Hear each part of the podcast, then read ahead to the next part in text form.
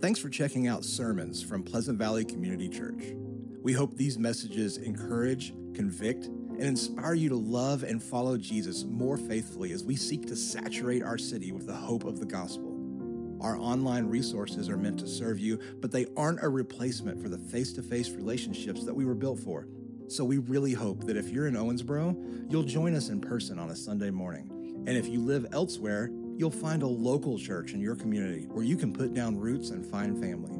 For more resources and to give financially to support the missions and ministries of Pleasant Valley, find us on social media or visit our website at www.pleasantvalley.cc.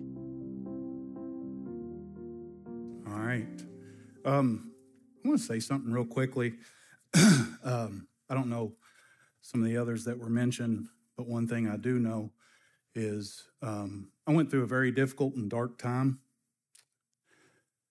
And Derek and April Strassner were some of the first people that I reached out to and helped me.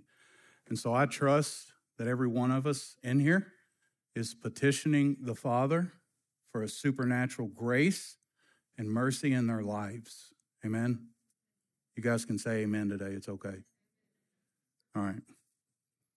Well, good morning. For the majority of you that uh, don't know me, uh, my name is Roger Chilton, and I'm one of the pastors at Matthew's Table, commonly referred to as the drug church or the recovery church. Not something necessarily I've labeled that, but somehow our lovely community has, which immediately may have you wonder why I would be here preaching in regards to wisdom. Y'all are a rich church and I'm from a poor church. And by rich, I mean wisdom. You guys are busting at the seams with godly, wise brothers and sisters, whereas I serve at a church with many new in their faith, young Christians recently converted, to which, whether you realize it or not, Pleasant Valley would get a lot of credit for any of the fruit being produced there simply because of the influence and the investment in my life over the years. This was my home church, and I have a long list of names that was and still is directly responsible for my spiritual growth and my personal discipleship. So I may be biased uh, when I say this, but I stand on this statement Pleasant Valley is the best church in Owensboro, Kentucky. Nothing?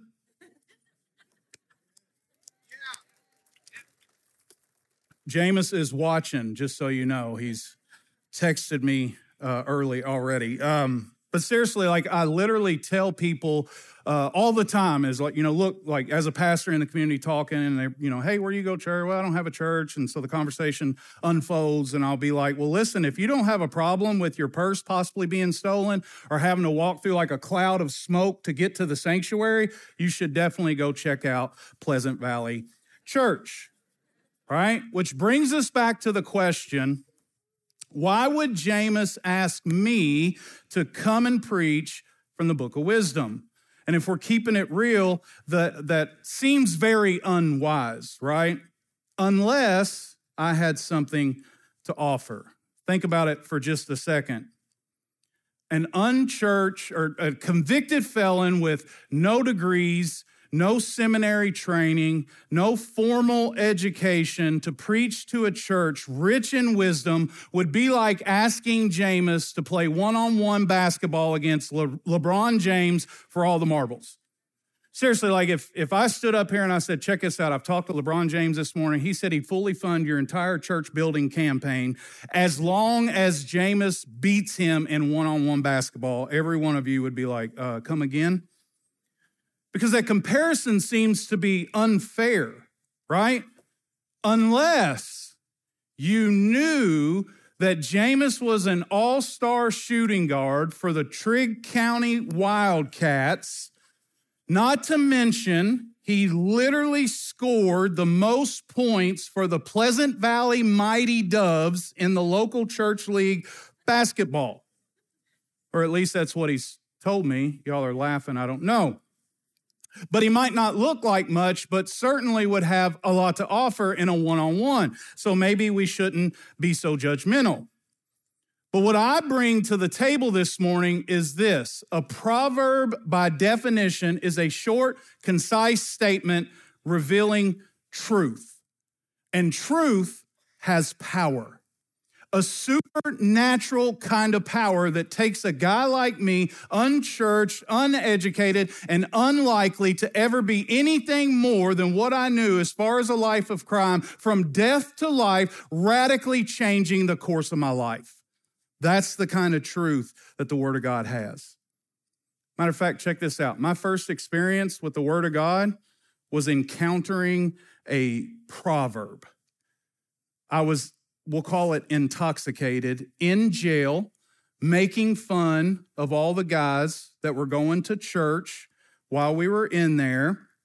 And so I took their Bible from them and I was going to mock them for their religious beliefs, making fun of the Word of God and a little insight. I was back in jail for the second time in six months on the same drug charges. And this is what I run across. I literally I flipped the Bible open and I landed on Proverbs 26 11. Like a dog that returns to his vomit is a fool who repeats his folly. Like a dog that returns to, a, to his vomit is a fool who repeats his folly. A random flip through the scriptures, and I land on the one verse that cuts me wide open. So I quickly threw it down and I drew everyone's attention away from it because I felt like I'd been punched in the gut and I was desperately gasping for air. And why one of the greatest early theologians, Augustine, says, Where scripture speaks, God speaks. Where scripture speaks, God speaks. I share that not to make a case for me being a good choice to preach this morning, but rather to make a case that the wisdom of God found in the living word of God is absolute truth. And rightfully divided, we all stand to benefit despite who's preaching, despite where you come from, despite what you possibly have done in your past, and regardless of how long you've been a Christian. You guys have been studying the book of Proverbs and learning important truths, divine truisms, which are communicated by way of contrasting wisdom and foolishness, full of practical wisdom, oftentimes using metaphors and similes. And so I picked chapter 26, which is full of similes. And similes are just where you're contrasting uh, one thing to another for an illustrative purpose similar to what I've already done this morning by saying Jamus asking me to preach here is like him playing LeBron James one on one, right? But rather than expounding the whole chapter where we just walk through verse by verse, I want to focus on one proverb this morning that kind of appears to be out of place within the context of the passage just because of how it's written, full of similes.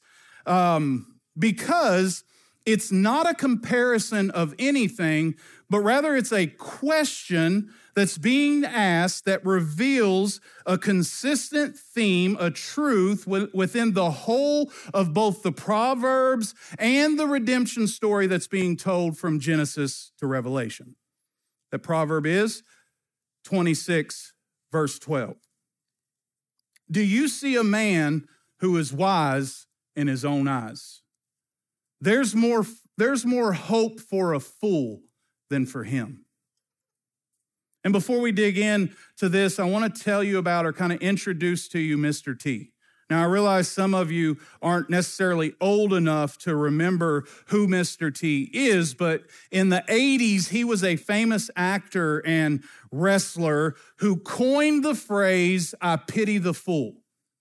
So if you were to hear him say that, it'd be like, I pity the fool.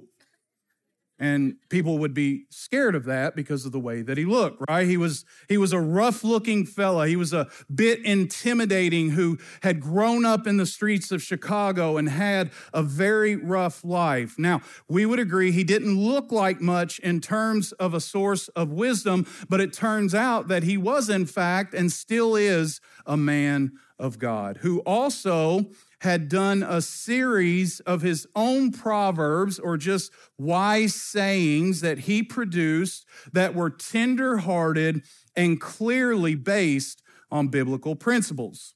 Things like be kind to your enemies, be generous to people um, who might not deserve it, et cetera, et cetera. And my point with bringing him into this, which will make more sense later, is that although he may have been overlooked as a source of wisdom, he pitied the fool. He felt sorry for those who are foolish. And as someone that's in a saving relationship with Jesus Christ, who once was the dog that was returning to his own vomit, when I read the Proverbs, there's a part of me that can't help but just pity the fool, be sorry for those who don't know Jesus. And as we get to going in this and, and I start raising my voice, I hope you don't think that I'm just trying to wake up whoever's sleeping in here. It's just this passion that I have that the Lord has given me knowing the truth today. Back to our verse. I can't help but find it interesting that when we consider the wisest man to ever live, ask a rhetorical question. A rhetorical question just meaning asking a question that we already have the answer to, because it seems like a slap against his face and to his own legacy. But honestly, what we find and what we learn is that it teaches us a valuable lesson that I think the whole church needs to be reminded of frequently because, historically speaking, God has revealed himself to the people of God and graciously provided us with the living word of God to know how to live our lives for God. But always, somewhere along the journey, we end up relying in our own wisdom as opposed to God's wisdom. Specifically, my experience within the church is we can have wisdom idols. We come to understand the truths of God by way of theology or maybe just deep study of dead theologians. And what I've found is that it typically produces an arrogance towards anyone that's beneath our level of comprehension. Our knowledge grows and we get puffed up hungry for more wisdom and deeper truths while compromising on the things that God has rescued us for. Some of the smartest Christians I know, brilliant men and women, have made the mistake of twisting the scriptures to suit their own sin, all based on their newfound knowledge that's supposed to be superior to the simplicity of God's written and spoken word. And when confronted, they flex their wisdom muscles, attempting to outwit others with some fancy words and fancy phrases. It shouldn't be a surprise, though, if you understand the nature of God and the nature of man. We always have and we always will try to manipulate the truth to benefit ourselves and not others. Solomon did. He was made king over Israel. He was granted a wisdom never seen under the sun. He was distinguished as the wisest king to ever rule over any nation. He was the wisest man to ever live, who later abused his God given privilege for his own selfish desires by having hundreds of wives. And it's probably why he said in Proverbs chapter 3, verses 5 through 7 trust in the Lord with all your heart do not lean on your own understanding. In all your ways, acknowledge him, and he will make your path straight. Be not wise in your own eyes. Fear the Lord and turn away from evil. Seems simple, right? Trust the Lord, don't trust yourself. In all you do, recognize the grace given to you and give glory to God. Give credit to God for the grace in your life and never think you're wiser than the living God. Turning away from what God has already said was evil. Our growing in the grace and knowledge of God should never produce pride, but rather humility because our thoughts are not His thoughts and our ways are not His ways. And yet, every person the Bible tells about does that very same thing. You can go back as far as uh, one of the highest angels in heaven named Lucifer, who did not want to worship God, but wanted the worship of all things. And so his pride got him kicked out of heaven.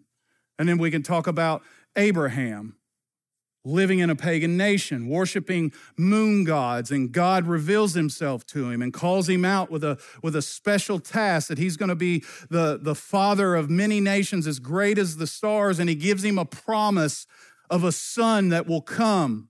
And somewhere along the journey, he, he decides he gets weary of waiting on the promised son, and he takes matters into his own hands, and he has his own son. Or Moses, who was asked to do uh, miraculous things, seen miraculous things to take the people of God to the promised land of God. And along the way, he, he strikes a rock and takes credit for it, giving glory to himself. For Pete's sake, just the Israelites, right? Like the entire narrative of the Old Testament is where the Israelites, the special people of God, called out by God, heading towards the promised land, time and time again, experience God in supernatural ways and worship God. And then, not much longer after that, they begin to worship false gods. David, you know the story of him. And so I could go on and on. Why would we ever get to a place where we think that we are wiser than any of them? Proverbs 16, 18. Pride goes before destruction, and a haughty spirit before a fall. Proverbs 11, 2, when pride comes, then comes disgrace, but with the humble is wisdom. With the humble is wisdom. I'll be the first to admit, I don't look like much in the grand scheme of things. Literally, like when I came into church earlier, the, the greeting team, it did an amazing job. They greeted me and they were trying to point me to the coffee and stuff. And, and I just mentioned I was, you know, I'm kind of looking for the media team. I'm going to be preaching today. And the look on their face was priceless. They were just kind of like, come again? I'm kidding. That didn't really happen. You could even say I'm a lot like a Mr. T among local theologians and biblical scholars.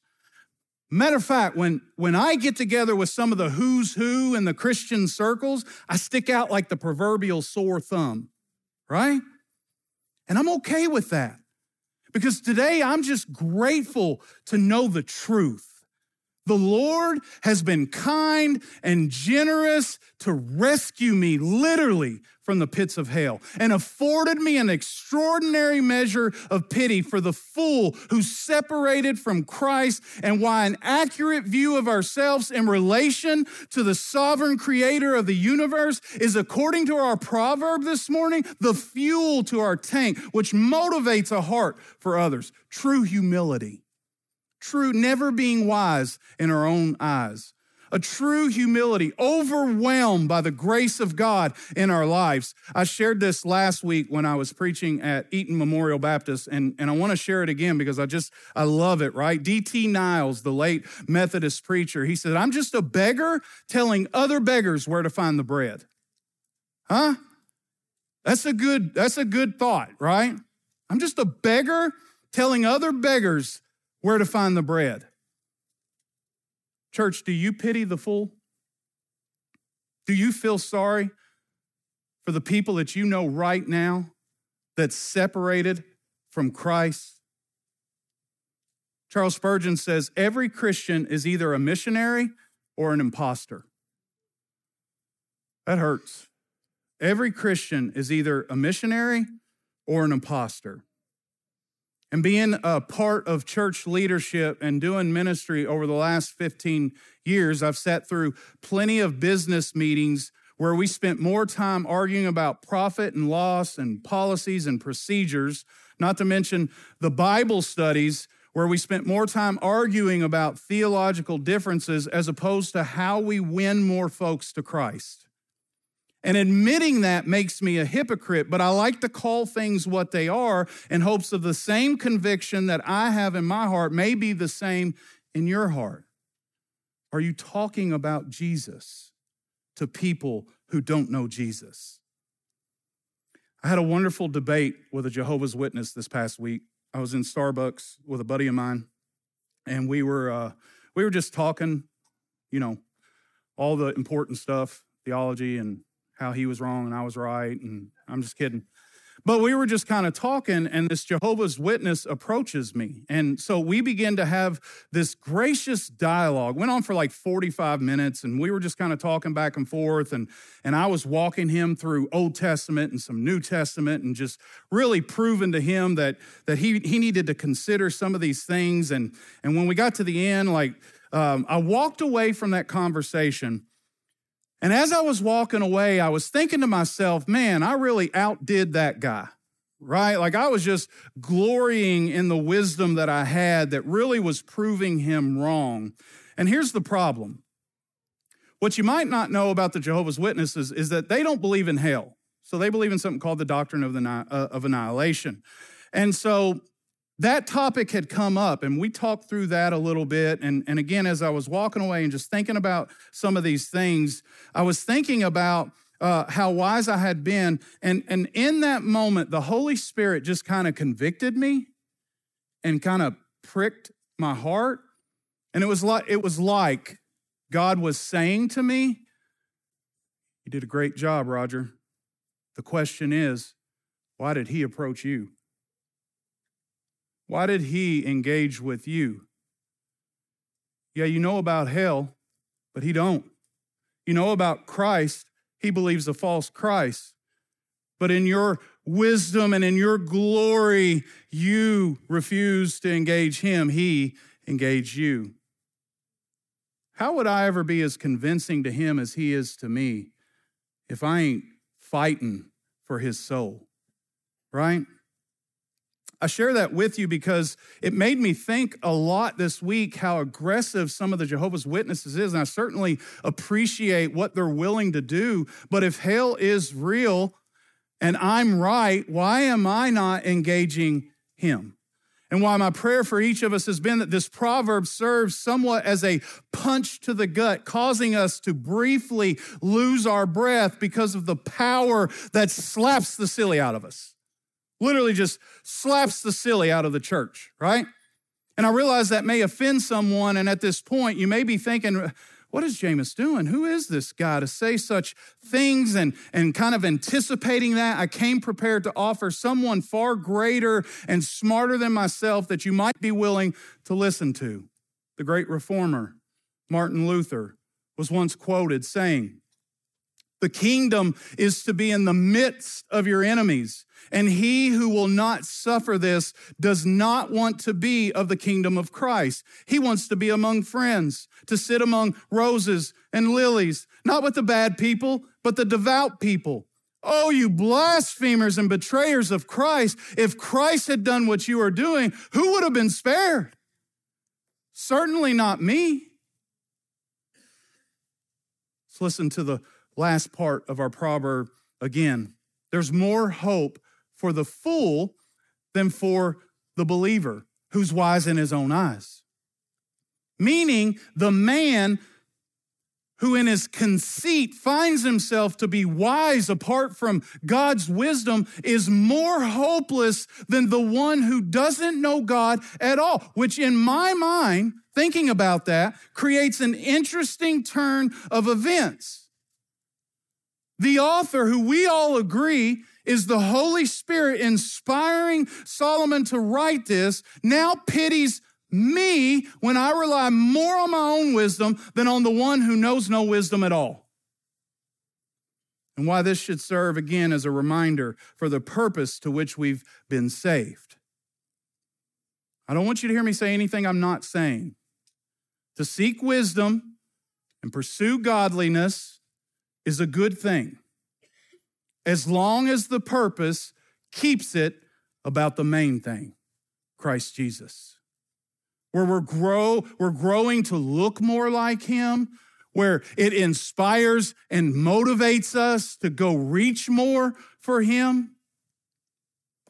I was fortunate to attend the final together for the gospel last year and man I was kind of like a kid on, on Christmas Day. Like I was so excited at uh, the idea of just being in the presence of many giants of the faith. Like it was, it was an impressive list of gospel preachers that many of you guys would know very well. What I like to think of as like rock stars of Christianity, in my opinion. Alistair Begg, H.B. Charles, David Platt, John Piper, Mark Dever, and then there was this other guy. This other guy that, in comparison to them, wouldn't, wouldn't necessarily seem like he would be much. And it was a guy that I had never uh, heard preach before, but I knew that he was a Christian rapper. His name was Shai Linne, and he had came from the streets. And I'm here to tell you, he preached the roof off that place. Like he literally preached the britches off all those rock stars. The sermon's online. You can get on YouTube and watch it. But I'm telling you, it's probably one of the most powerful sermons I've ever heard my entire life. And all he did was preach from one verse. One verse, 2 Timothy 2, verse 8. Remember Jesus Christ, risen from the dead, the offspring of David, as preached in my gospel. Remember Jesus Christ. Now, this is crazy because all these people are coming. Most of them are either pastors or pastor interns or whatever fancy words y'all want to throw at it. But it's a bunch of men and women who love Jesus and they just want to, they aspire to look like all these rock stars. This dude comes in and drops the bomb on them. I'm telling you, blew me away. I just sit there with like my mouth open thinking, that, that was good. That was good. But how dare him tell me to remember Jesus Christ? That's the dumbest thing I ever heard, right? And using some of his sermon highlights just to make the point that we've been talking about this morning, he talked about how the church, highly educated, specifically in like reform circles, in all of its doctrinal and theological truths, can be a stumbling block for making sense of our reality and our calling to suffer for the gospel.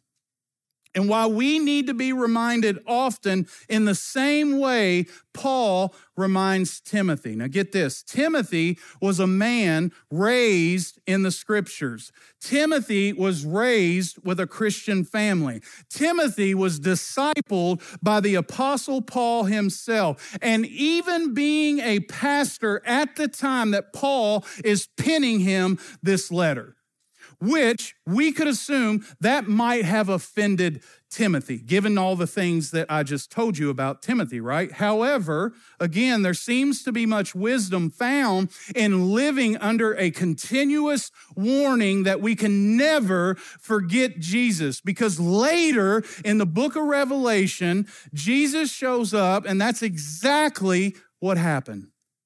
Timothy was an elder of, of one of the mega churches in Ephesus. And Jesus tells the apostle John to write a letter to that church. And in, the, in, this, uh, in this letter to the church, Jesus starts listing all these great things that they had done and, and really lifting them up. And you're like, oh, that's nice of him to say, right? This is good. This is good. And then he says this, literally punches them in the gut. This is something I hope that none of us have to hear. Revelation chapter 2, verse 4. Jesus speaking to the church in Ephesus, but I have this against you, that you have abandoned the love you had at first. Can you imagine being told that by the risen Savior, Jesus Himself? You have lost your first love. See, so no matter where wisdom takes us, it should always lead to Jesus, who Paul also says later in Colossians 2, verse 3, in whom are hidden all the treasures of wisdom and knowledge right? And the reason is Paul tells the church in Corinth that Jesus is the wisdom and power of God. And the message of the cross is foolishness. The gospel of Jesus Christ is foolishness to those who are perishing. 1 Corinthians 1:18. And here's what I can tell you to be true. Unchurched people desperately seeking a solution to feeling that God given void in their heart where only God can satisfy it, looks at the church wising their way out of any kind of risk and any kind of suffering at all. Not willing to be, uh, not willing to be, to get into the trenches with those who are lost. And they think to themselves, if they aren't living like the one they claim to believe in, why would I believe in what they don't even believe in? Why would I believe in that if you don't believe in that? Right?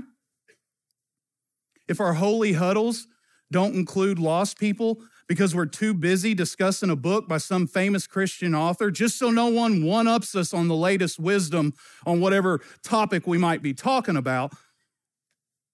And, and, and by the way, none of us that, uh, that will never agree on, why would anyone want to come to that Christian circle? Right? If we offer another budget class for the poor, this is a good thing right? We do it at Matthew's table, but we don't do life with them. Have we really helped them? Sure, they end up financially uh, stable. Sure, they, they, they quit becoming a burden to the church, but they still spend an eternity in hell, right? The gospel doesn't make sense to those who are lost, right? It's the only story told in all of human history where the hero dies for the villain. The gospel doesn't make sense to those who are lost because it teaches everything contrary to what the world says is right and true. Grace, not works, faith, not merit. It's really not complicated at all. It's simple, but if our lives don't demonstrate the very thing the New Testament teaches about the church, which Paul calls the manifold wisdom of God, revealing the mystery of the gospel to a lost world, literally his plan of salvation in the body of Christ, where Christ dwells in the believer, where we live our lives differently, radically pursuing those who don't know Jesus because our wisdom has worked ourselves out of the world, unwilling to suffer, unwilling to take risk, then as a church, I'm afraid we become the fool. As the church, I'm afraid we become the fool. Music team can start to head this way. I know another guy who didn't look like much. He was full of wisdom yet overlooked by his own people.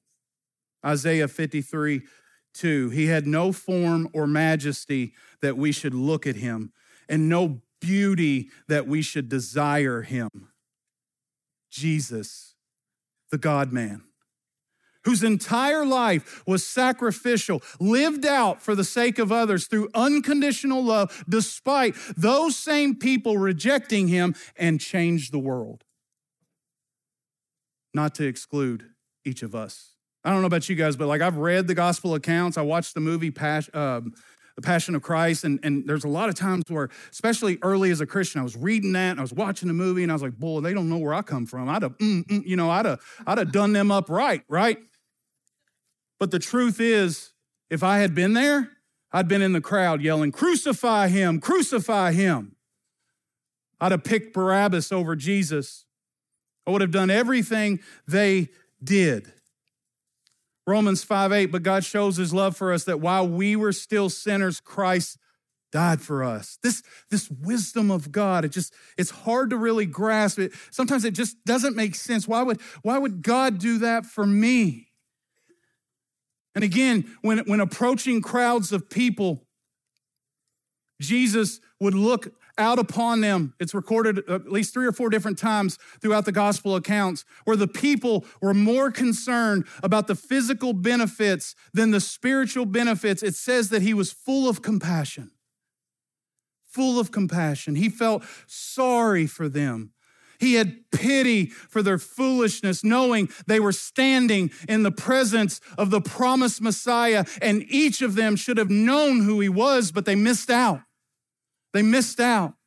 And why I think if the church is discussing wisdom, it must begin and end with the wisdom and power of God found in the life, death, burial, and resurrection of Jesus Christ, who came to seek and save the lost, rescuing, redeeming, and reconciling a broken world for anyone who would call on the name of the Lord. Amen? Yeah. Which leads me to wrapping all this up. I'd rather live my life as a fool for Jesus in the eyes of the world than a wise man in the eyes of the church. Because in our own wisdom, we become fools to God. And so, as we close this morning in song, I want to ask each of you to just kind of evaluate your own life right now. Really reflect on what I've shared with you this morning. Jesus was a friend of sinners. Jesus fellowshipped at Matthew's house, at Matthew's table, with prostitutes and tax collectors. Do you take risk for the people who don't know Jesus? Right? Do you live your life in a way that if somebody was to ask somebody else, what's so different about that bro? What's so different about that brother or sister? They're able to immediately respond, yeah, they're one of those Christians. They go out of their way to make sure I'm taken care of, that I'm loved on, that I'm encouraged, right? We just live our lives differently. And listen, if you're here this morning and you don't know Jesus, because here's what I know to be true I've been there. You know if you don't know Jesus. That Jesus that I've been talking about, he stands ready this morning, arms wide open, ready to receive you no matter what you've done, where you came from, or who you are. You hear me? And I want you to hear me that, hear me say that this morning, that the risen Son of God loves you and desires to have a relationship with you, right? We're going to close and respond. If you'd like to respond to what God's word has been shared today in any way at all, there's going to be some people down here at the front, and I think there'll be some people uh, back there towards the doors. If you want to be prayed with, if you want to be prayed over, if you want to talk about what that relationship looks like with Jesus Christ, I'll be in the front and we can have that conversation. Okay? We can pray together. We'll pray with you. We'll pray for you. Whatever it is that you might need, we're here to serve you. Let's worship. Thanks for checking out sermons from Pleasant Valley Community Church. For more resources and to give financially to support the missions and ministries of Pleasant Valley, find us on social media or visit our website at www.pleasantvalley.cc.